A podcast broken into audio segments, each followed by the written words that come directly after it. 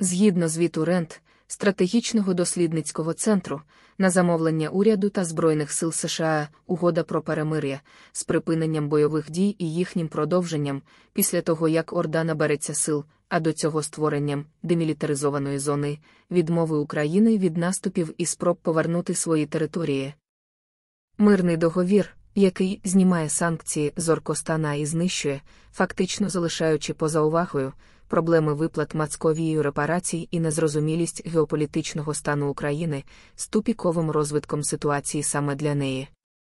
Програш України у цій війні є неприйнятними не лише для української держави, але й для Заходу в цілому, поза як фактично знищить увесь світовий порядок, який був вибудований після Другої світової війни. А тому все, окрім поразки Орди та відновлення кордонів України в міжнародно визнаних межах, буде поразкою цивілізації перед ординськими упирями.